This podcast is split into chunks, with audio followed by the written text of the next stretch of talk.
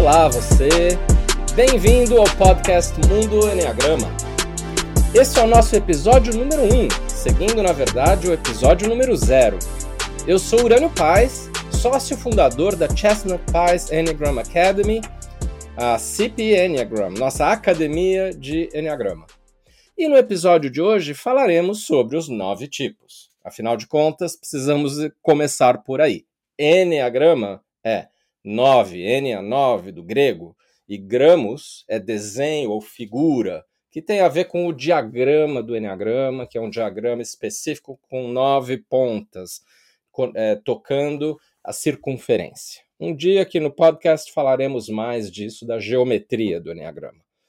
Mas, afinal de contas, o que é o tipo no Enneagrama? Tipo tem a ver com o perfil, tem a ver com a personalidade, tem a ver com as nossas tendências, tem a ver também com como a gente aparece no mundo e como a gente se sente por dentro.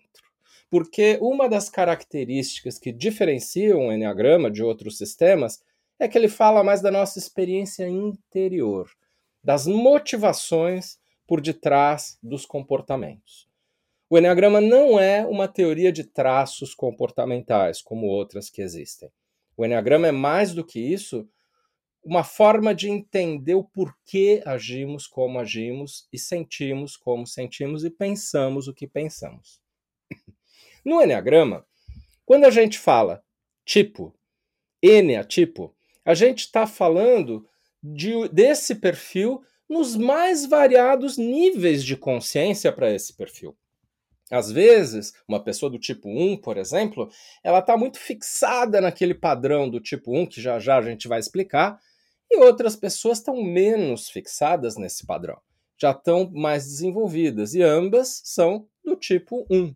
Então, quando falamos tipo, a gente não tá, a gente não sabe ainda qual é o nível de desenvolvimento da pessoa, e, portanto, duas pessoas do mesmo tipo podem ser profundamente diferentes ou até opostas no que experimentam no dia a dia e o que elas sentem, como se mostram no mundo, se os níveis de consciência forem diferentes. Isso é uma coisa importante para se saber. E, na verdade, o Enneagrama é mais do que uma teoria para falar de tipos humanos ou de personalidades. Então, ele fala de nove forças, nove raios, que existem em muitas diferentes coisas, na natureza, em todos os lugares, né? O Enneagrama é um sistema holístico, é um símbolo de tudo e de todas as coisas, como dizia o pioneiro Gurdjieff, um místico do início do século vinte, principalmente. Ele nasceu no século dezenove e faleceu em mil novecentos e quarenta e nove, então principalmente do século vinte, no trabalho que ele expôs pela primeira vez falando de Enneagrama no Ocidente, Ocidente aqui a Europa, né? Falando de França principalmente, onde ele se alojou depois de um tempo na Rússia, que era a, a, a terra é, natal dele. Armênia, Rússia, a mãe dele tinha origem armênia, mas de Gurdjieff a gente vai falar outra vez. Então, os tipos do Enneagrama são, tem, possuem descrições muito interessantes.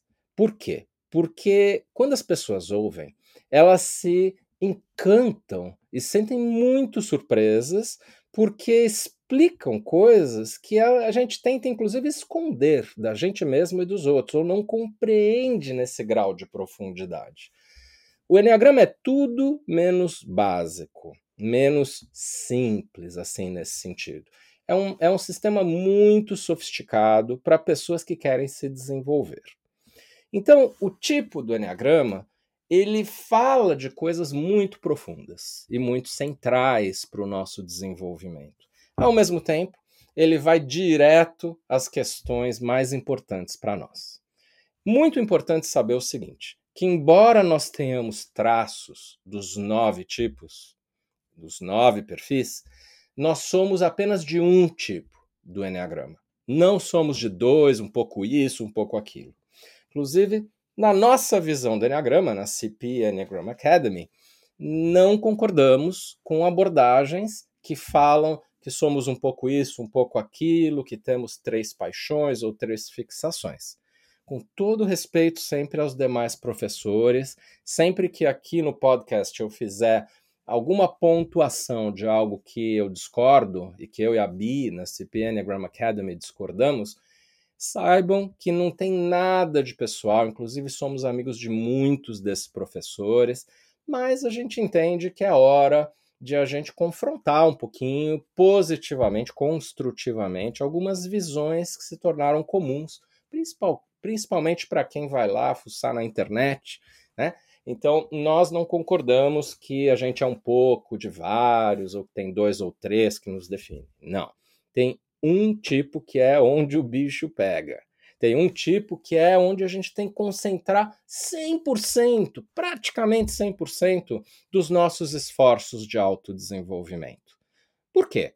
Porque é assim, gente. O trabalho em nós mesmos é um trabalho tão árduo que não vai dar tempo de fazer tudo na nossa vida. Então, se a gente se distrair e começar a fazer trabalhos que são mais periféricos, não são aquelas coisas centrais do nosso perfil, a gente vai se perder, né? Então, concentre-se, tenha foco. E, na verdade, tem algumas coisas centrais dentro do que chamamos de personalidade, que é uma dimensão de consciência limitada dentro do conceito de tipo. Tem algumas coisas centrais que são as quais a gente tem que enfocar, que a gente tem que ter mais em mente, né? Vou falar daqui a pouco quais são essas coisas centrais. Mas o tipo, portanto, é muito definidor de quem nós somos. E temos que nos concentrar naquilo que o Enneagrama fala que é o nosso tipo. Não gosto muito de chamar o tipo de perfil, porque parece que é só um traço, né? Quando eu uso a palavra perfil ou traço, e não é. É alguma coisa muito mais definidor. É como eu funciono por dentro. O tipo é... dá quase que um manual de instruções, assim, para mim e para os outros que lidam comigo na minha vida. O Enneagrama é muito bom, portanto, para os relacionamentos. Tipo também é mais ou menos assim, é uma teimosia em ser apenas de um jeito, em ser previsível, em ser alguém que segue apenas determinados padrões de pensar, de sentir e de agir. E a gente se torna compulsivo em relação a esses padrões. Quando falamos da personalidade, que é essa dimensão limitada de consciência dentro do tipo, a gente está falando, na verdade, de uma neurose, né? Uma neurose que está lá o tempo todo e a gente fica demasiadamente apegado a isso, a aquelas questões centrais do nosso perfil. E trabalho de autodesenvolvimento é romper com esse tipo de fixação de neurose, né? Então, falando dos componentes centrais do tipo, para daqui a pouquinho, muito em breve, descrever os nove, eu queria dizer que tem padrões mentais, emocionais e instintivos do Enneagrama. A gente vai ter um episódio falando desses centros de inteligência, né? Três centros de inteligência. Mas o, o, o que a gente tem que entender é que todos nós temos os ce- três centros de inteligência. A gente torna um deles dominante conforme o nosso tipo, mas somos seres humanos vivos e temos os três, inclusive do ponto de vista do cérebro, né? O cérebro reptiliano tem mais a ver com a barriga, o instinto, o cérebro, a parte, o sistema límbico tem mais a ver com as emoções e o neocórtex tem mais a ver com o pensamento, algo mais exclusivo ao ser humano. Não tem melhor ou pior nisso, e temos esses três operando em alguma medida, de uma maneira mais limitada ou não, conforme o nosso nível de desenvolvimento. Agora, quando a gente fala do tipo, a gente está falando de problemas nesses três centros de inteligência, né? Quando falamos da personalidade. No nível instintivo, a gente deixa o instinto dominar demais a cena da nossa vida. E aí usamos mais aquilo que o Gurdjieff chamava de alma animal, aquela coisa que tem a ver com algo mais reativo, mais é, básico, mecânico, que é uma dimensão básica que nós temos e temos que ter, mas o problema é quando a gente leva esse instinto como algo que vai guiar toda a nossa vida. No coração, a gente tem um problema chamado paixão do tipo, que é um vício emocional. É algo que tem a ver com um padrão de sentir que está o tempo inteiro lá e que captura, sequestra as demais experiências emocionais que temos. E cada tipo tem uma paixão específica. Paixão no sentido de que ela me controla, eu não a controlo, né? E na cabeça, na mente, a gente tem o que se chama de fixação. Fixação é algo mental. E isso tem a ver com uma crença limitante, com uma forma muito estreita de se ver o mundo, mas também de me ver no mundo. Ou seja, o meu papel que eu assumo, que eu pressuponho que eu tenho que desempenhar no mundo, tem muito a ver com essa fixação. E isso é limitante, né? Então, quando falamos de cada um dos nove tipos do Enneagrama, descrevendo mais a dimensão da personalidade, a gente tem que falar desses conceitos, e não só de traços gerais, típicos, comuns de comportamento. E é isso que eu vou tentar fazer agora, descrevendo os nove, me concentrando mais nessas coisas centrais, porque é muito comum, por exemplo, é, em descrições mais básicas e nem sempre tão precisas do Enneagrama, a gente ouve coisas assim, ah, o nove é o mediador que quer só paz, o um é o perfeccionista. E essas coisas nem sempre são corretas, nem sempre são precisas e são generalizações excessivas. Mais para frente, inclusive, vamos falar dos vinte e sete subtipos que tem a ver com três subdivisões em cada um dos nove tipos do Enneagrama. E aí a gente vai ver que, por exemplo, o tipo um tem um dos três subtipos que é mais perfeccionista e os outros dois não são tanto não, né? Então isso vai... vai quebrar alguns mitos que, infelizmente, são muito presentes nas descrições que se acham aí do Enneagrama na internet. Então vamos lá, vamos apresentar, finalmente, os nove tipos. É, quero dizer que sempre que eu for falar dos nove tipos aqui no, no Mundo Enneagrama, no podcast, eu vou falar, começar do oito. oito, nove, um, depois dois, três, quatro, e depois os cinco, seis e sete. Por quê? Por que eu não começo do um? É porque existem três grupos de tipos que nós chamamos de tríades. E o oito, nove, um são os tipos instintivos. Então a gente gosta de começar pelo primeiro instintivo, que, que é o oito. Depois o nove, um, tá? Então deixa eu descrever o que é ser instintivo de uma maneira muito básica, porque como eu disse, teremos um episódio falando só disso, ou mais episódios. Então, o oito, nove, um, como tipos instintivos, eles são mais viscerais, são muito da ação, são muito de sentir, mas nas sensações. E, baseado nas sensações, eles meio que sabem por onde ir, como uma bússola interna na barriga, né? A minha filha, que é uma tipo oito, tanto na minha percepção quanto da dela própria, ela tem catorze anos, hoje já se identifica como tipo oito, ela diz que ela sente um tubinho de ensaio na barriga e que esse tubinho enche de vermelho na hora que ela está fazendo algo que não vai dar certo ou que está errado, por exemplo, é, é, respondendo uma questão errada numa prova da escola. E que ele se enche de verde quando está dando certo. O que, que é isso? É instinto, né? Instinto. Algo maravilhoso que quem é um ser humano que não desenvolveu isso perde qualidades que são geniais.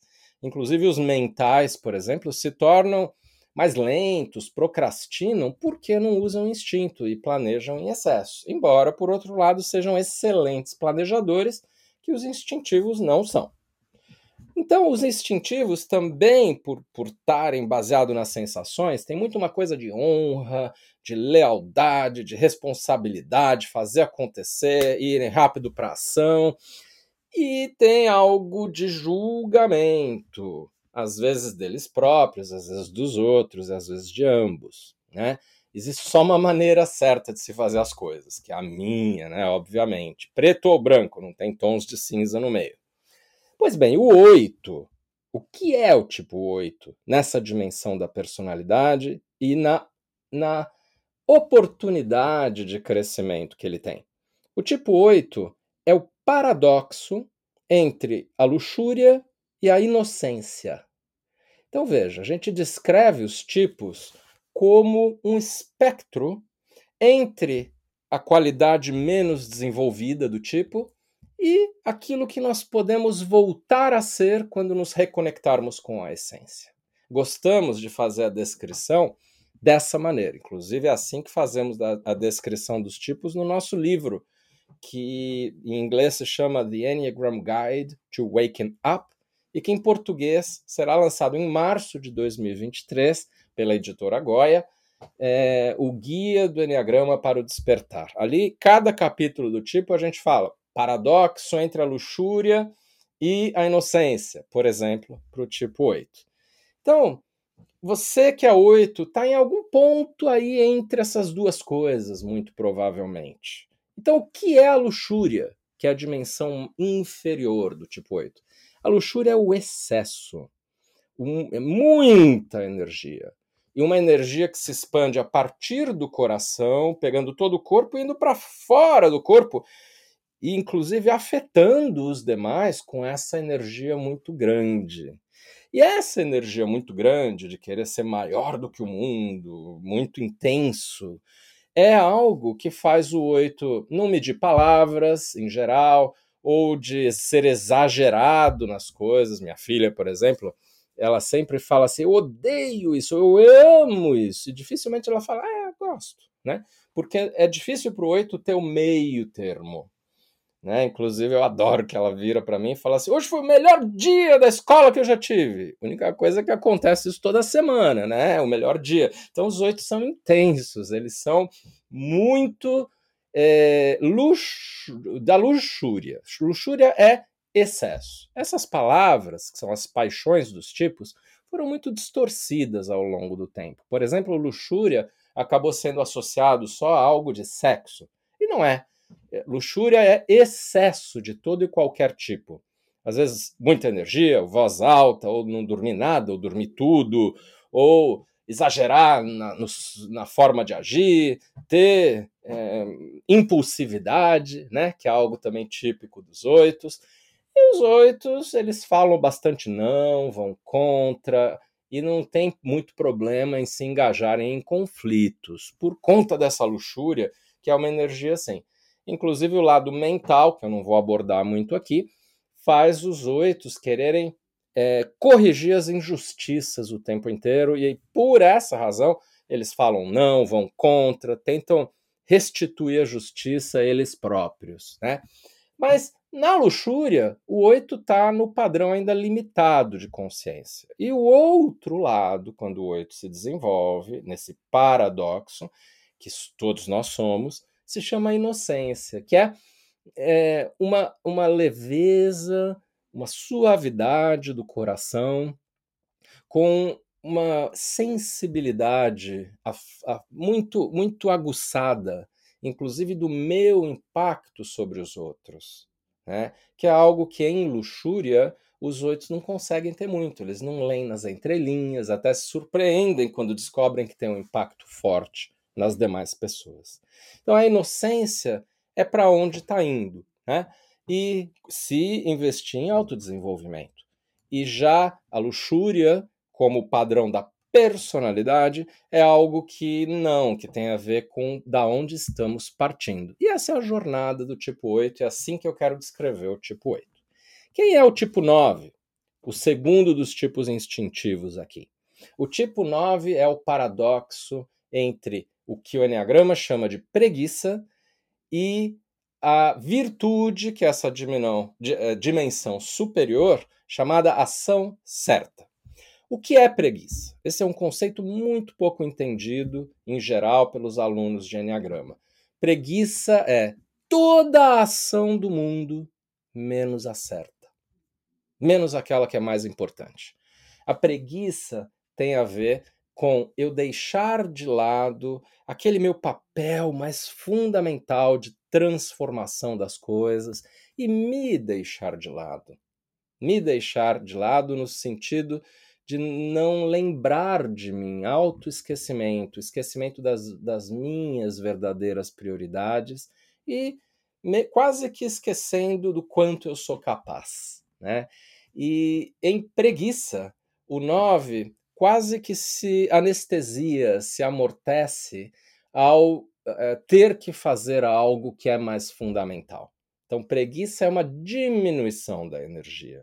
É algo que tem a ver com, na hora em que eu preciso fazer algo fundamental e que vai transformar coisas para mim ou para o todo,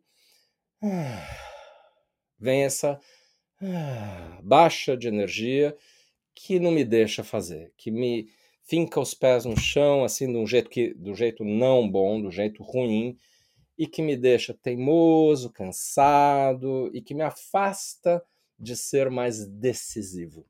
E quando o nove se desenvolve de várias maneiras, sempre passando por voltar para ele próprio, se reenergizar, sentindo uma vibração dentro dele, e sem que sinta isso como desconfortável, sentindo isso como energia, aí ele entra mais em contato com o tempo, com a virtude chamada ação certa. Que é o quê?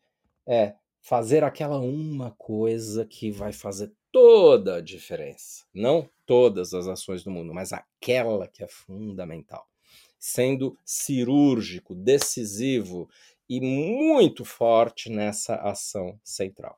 Então esse é o tipo nove nessas diferentes dimensões de consciência, falando um pouco aí dos caminhos do, de, de desenvolvimento dos perfis. E aqui é o seguinte...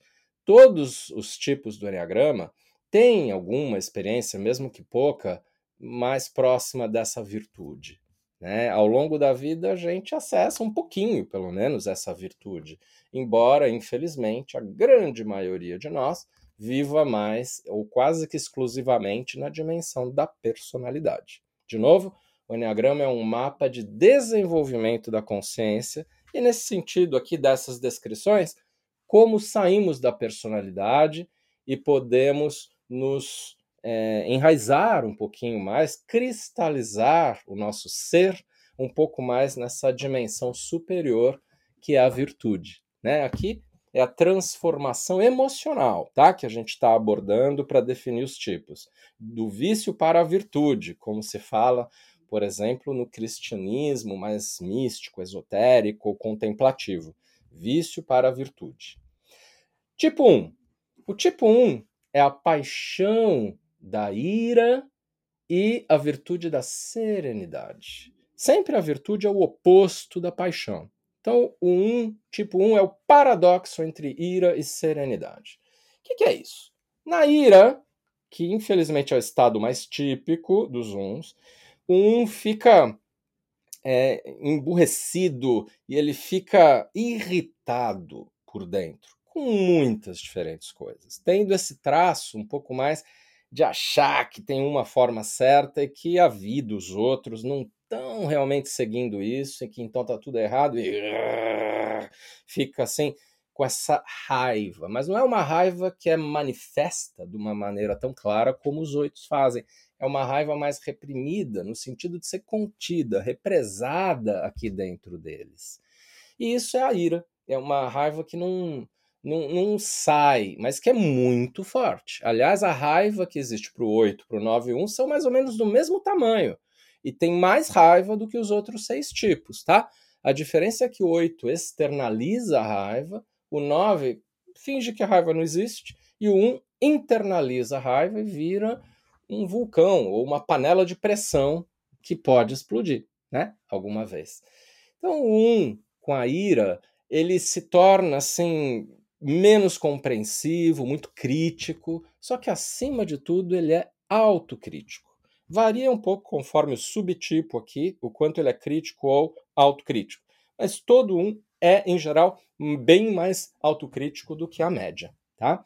E quando um se transforma, ele chega mais perto de uma calma emocional, de um balanço, um equilíbrio, que se chama serenidade.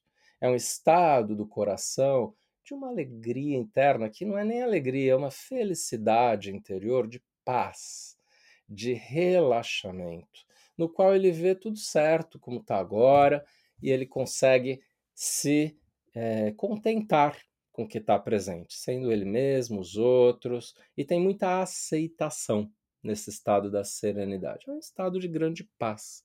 Então veja aí, O um tem o caminho da irritação para a paz interior. Por isso que é tão importante o relaxamento, se você for um. Agora, se você for um tipo emocional, dois, três ou quatro, aí você vai precisar trabalhar um pouco mais a sua necessidade de reconhecimento, de aprovação, o apego à imagem. E isso não é tão fácil para quem é emocional, que depende demais da opinião dos outros e se adapta mais ao que os outros esperam. São pessoas que precisam de mais feedback, que precisam dessa, desse espelho no outro, né? Que o outro se torne um espelho deles próprios, de alguma forma. E os tipos emocionais têm um pouco mais a emoção da tristeza para eles, né? Isso é um pouco da nossa abordagem do Enneagrama. A Bi, minha sócia, fala muito isso. E ela é uma tipo emocional, um tipo dois, né? E é, tristeza porque são emoções mais fortes. E o dois talvez seja um dos mais emocionais do Enneagrama, principalmente em alguns dos subtipos dele. O dois é um, a, o paradoxo entre o orgulho e a humildade. Vejam aí que a virtude é sempre o oposto, né, da, da paixão. Então, a paixão para o dois é o orgulho, a virtude é a humildade. Então, no orgulho, o dois não sabe pedir ajuda, ele faz em excesso pelos outros se sentindo importante, mas mais do que se definir por fazer pelos outros, de ser o ajudador, o que define o dois é precisar que os outros gostem dele e ter, via orgulho, uma... uma percepção emocional de que eles são capazes de fazer todo mundo gostarem deles. E dentro dessa estratégia um pouco camaleônica, que o três também tem, de se transformar naquilo que o outro deseja, ou valoriza, ou gosta, e adquirir gostos, por exemplo, que os outros têm para conseguir ser mais próximo e tudo mais. Então o dois tem no orgulho também a tendência de não ver as próprias necessidades, tanto quanto ele vê as necessidades dos outros. Ele mapeia essas necessidades dos outros, né? Querendo ser especial para o outro, não só importante, especial. E aí sentem com profundidade essa alegria imensa de serem especiais. Isso é o veneno da paixão, né, específica do tipo dois. E a humildade, na outra ponta, é essa capacidade de nos sentirmos menos relevantes nos quadros todos da vida, menos centrais, e não precisar ser especial o tempo todo, e equilibrar as coisas para os outros e para mim, inclusive falar assim, eu tenho necessidades, eu estou cansado, e agora eu vou ter limites em relação aos outros. Né? Não vou ficar só vivendo a vida dos outros. O tipo três do Enneagrama nem parece muito emocional às vezes. Muita, muitas vezes parece, mas em outras não, porque ele é muito de ação, ele sai fazendo dentro de uma crença de que ele só vai ser alguém pelo que ele faz e não por quem ele é. Mas a experiência interior do três é sim de ser profundamente emocional, como um tipo emocional do Enneagrama. O que acontece é que o três tenta o tempo todo afastar essas emoções para performar. Então, a paixão aqui é o auto-engano e a virtude se chama veracidade.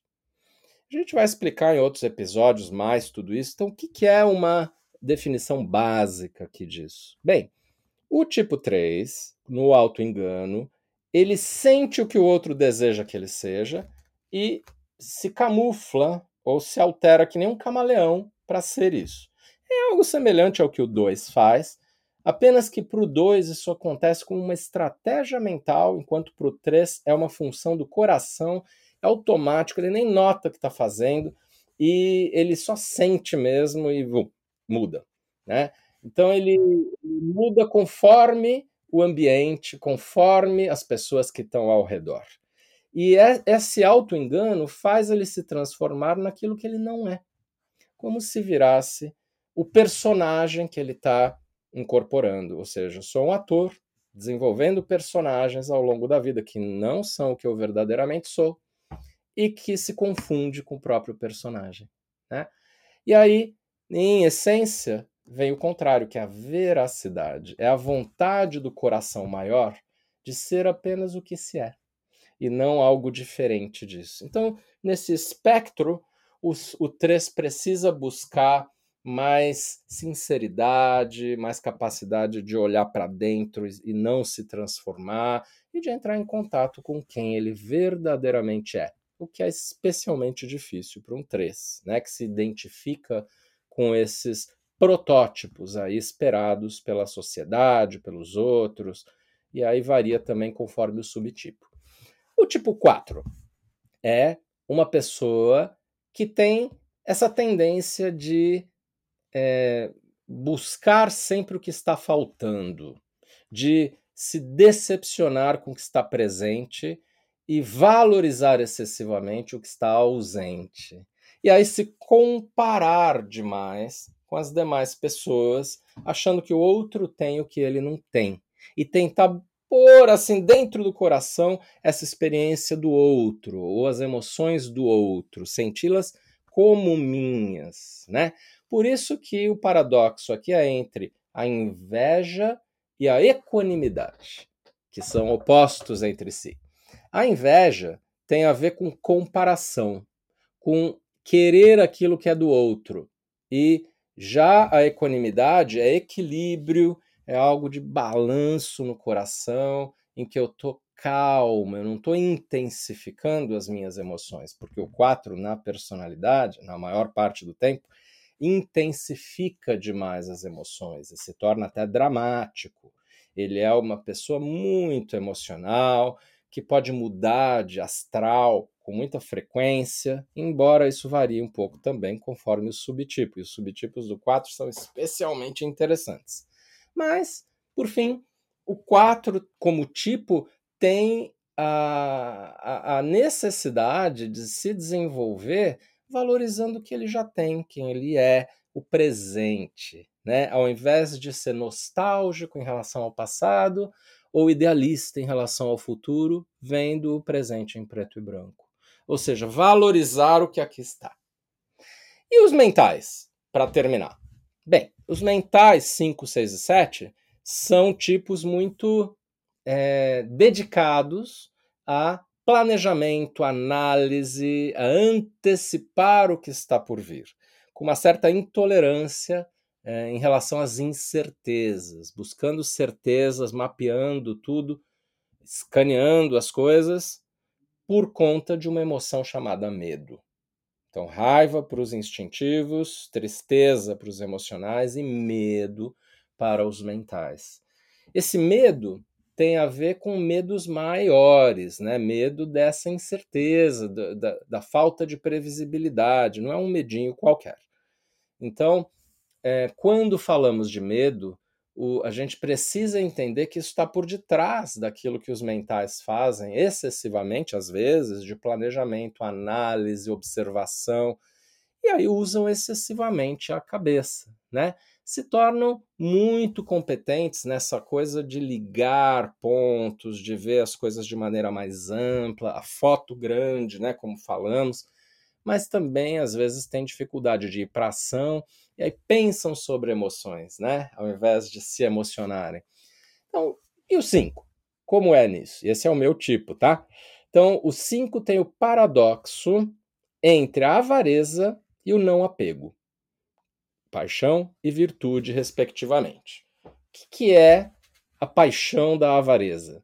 É um fechamento do coração para o dar e para o receber, acumulando coisas aqui dentro e, e fechando o coração. A avareza é também, sim, uma certa falta de generosidade, que pode acontecer com os cinco na medida em que eles não ficam tão disponíveis para os outros, né? E não são conhecidos eh, exatamente por serem as pessoas que estão mais ali quando o outro está eh, buscando. Eles são extremamente generosos no timing deles, né? no, no que eles querem fazer, no quando e como, mas não necessariamente do jeito do outro. Então, o cinco, inclusive, ele tenta controlar demais o próprio tempo, espaço, e aí tem a ver com a dimensão mental, que é, a gente chama de mesquinhez, né? A fixação do cinco. Mas o paradoxo que eu quero abordar aqui para definir o cinco é entre a paixão da avareza, esse fechamento emocional, e a virtude chamada não apego. Para fechar a descrição da avareza como paixão do tipo cinco, eu devo dizer que a avareza tem a ver com não só um fechamento das portas do coração para o dar e receber, tem a ver também com não ficar nas emoções, é um medo do sentir e se isolar na cabeça, né? Então, uh, deixo de sentir. E ele se desconecta mesmo das emoções e, consequentemente, dos relacionamentos, das pessoas, né? Então, deixa de prestar atenção no outro, ficou magoado, pum, botão delete, né? Então, isso é muito difícil para o cinco, muito triste, e é compulsivo, como todas as nove paixões o são. E quando o cinco se desenvolve e chega mais perto da virtude chamada não apego, ele abre o coração e flui, fluxo. Uma coisa de se permitir viver o que a vida está trazendo. Se permitir fazer é, aquilo que surge para ser feito, estando aberto, controlando menos as coisas e as relações.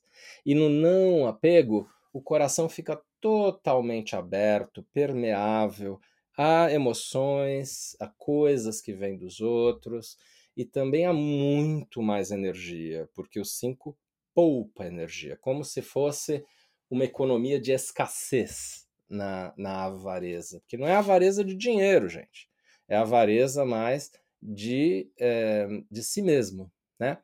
E indo para a essência, o cinco supera isso. Então existe um paradoxo entre, as, entre essas duas polaridades que define o que é ser tipo cinco.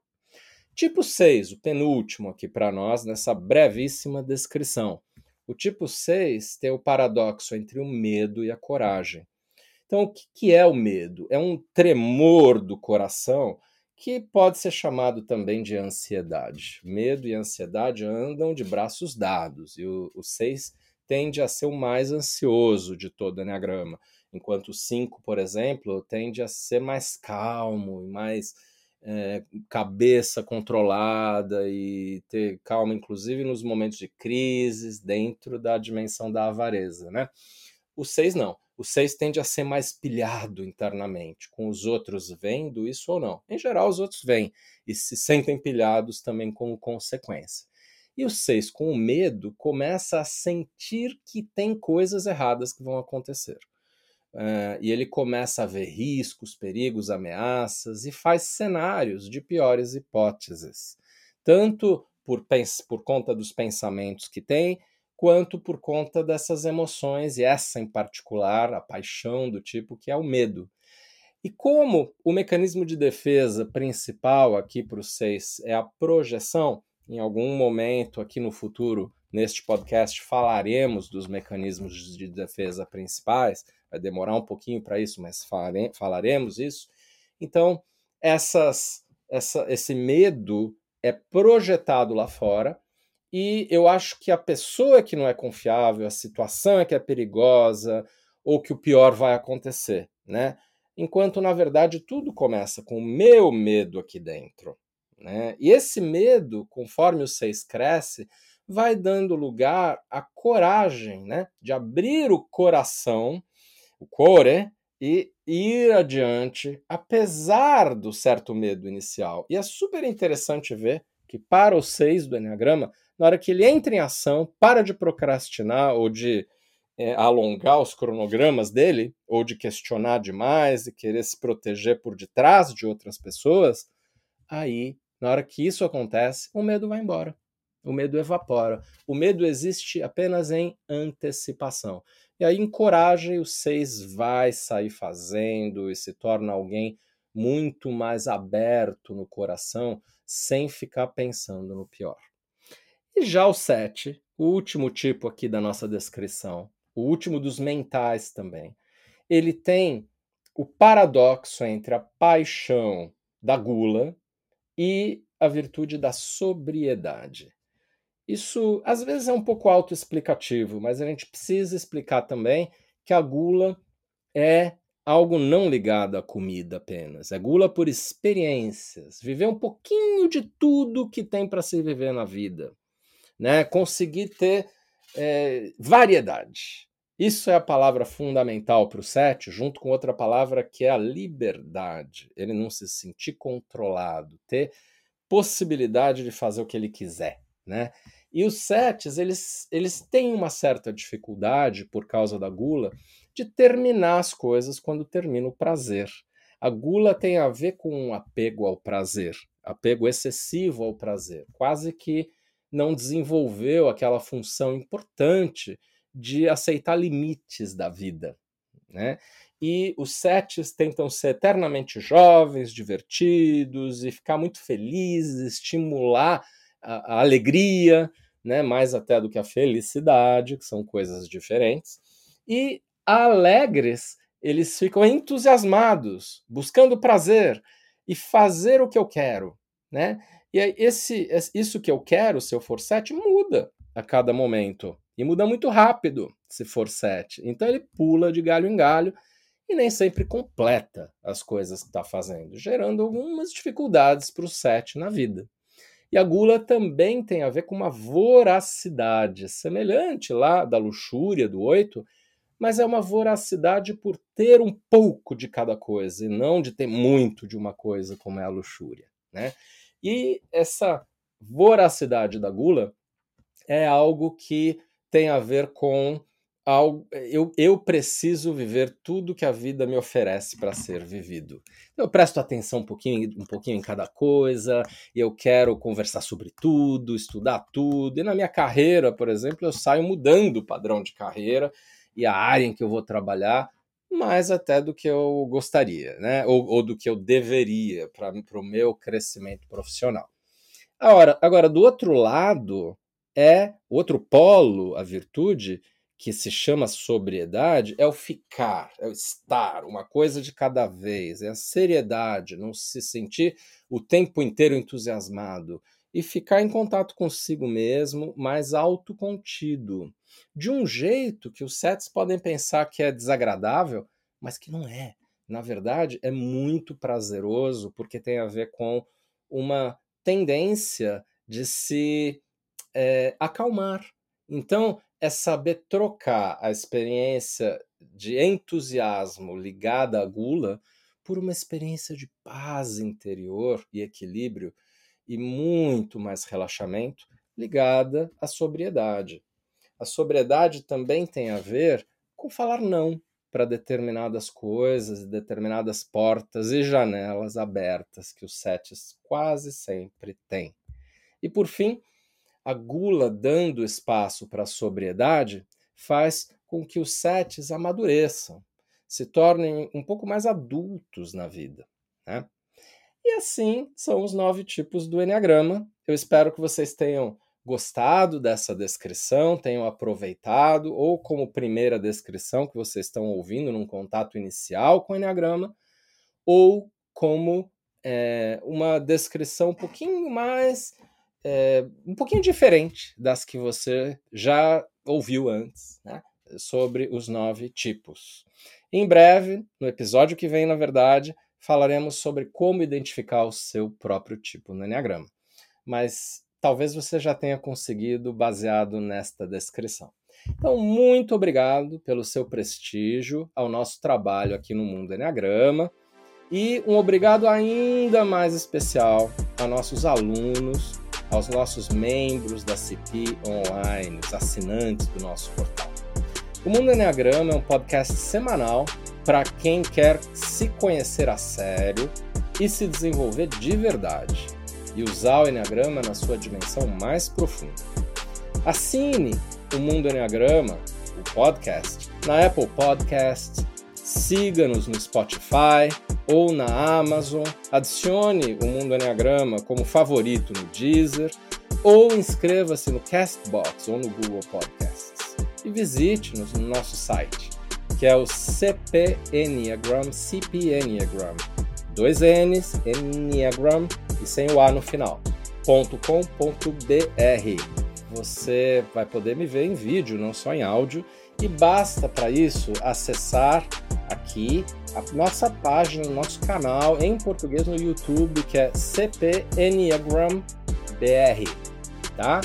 Por fim, eu queria dizer que estão abertas as inscrições a retiros bastante transformadores que faremos em abril de dois mil e vinte e três, aí em São Paulo, no Brasil.